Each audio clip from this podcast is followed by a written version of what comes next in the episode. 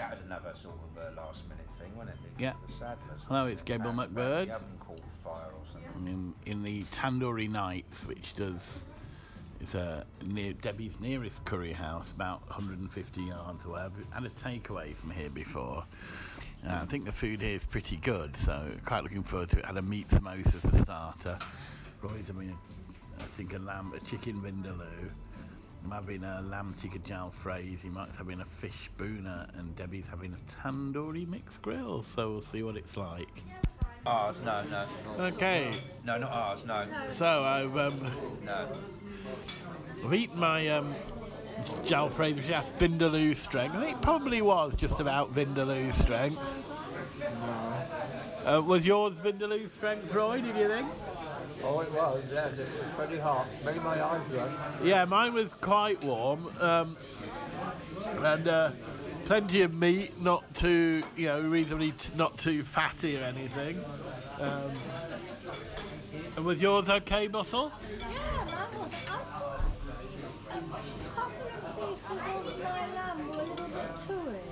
A Um, yeah, the lamb was a little. Yeah. Um, I'd say it was, you know, average, but very accept, quite acceptable. You know, I, I wouldn't complain about it as a curry. Maybe I'd like to be a bit more kind of tomatoey, perhaps, or the sauce um, wasn't mega flavoursome, but it was good enough. I've had a lot worse. Um,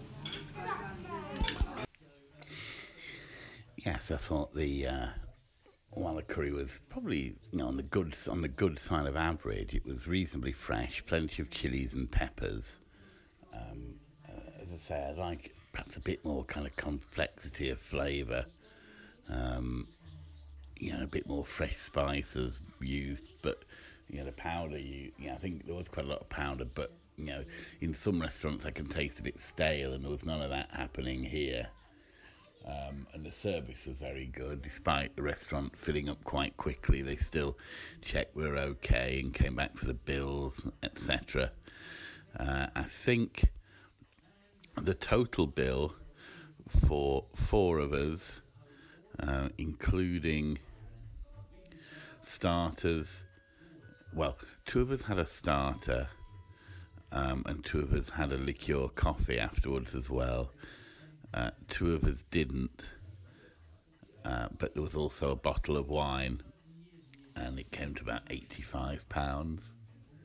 So, you know, for four of us, I'd say that was reasonable. Uh, and while I think there are places that perhaps sell better curry in Exeter, the problem there has been the service, and poor service lets down in the evening. So I would give it a solid seven uh, and say it's definitely worth a visit.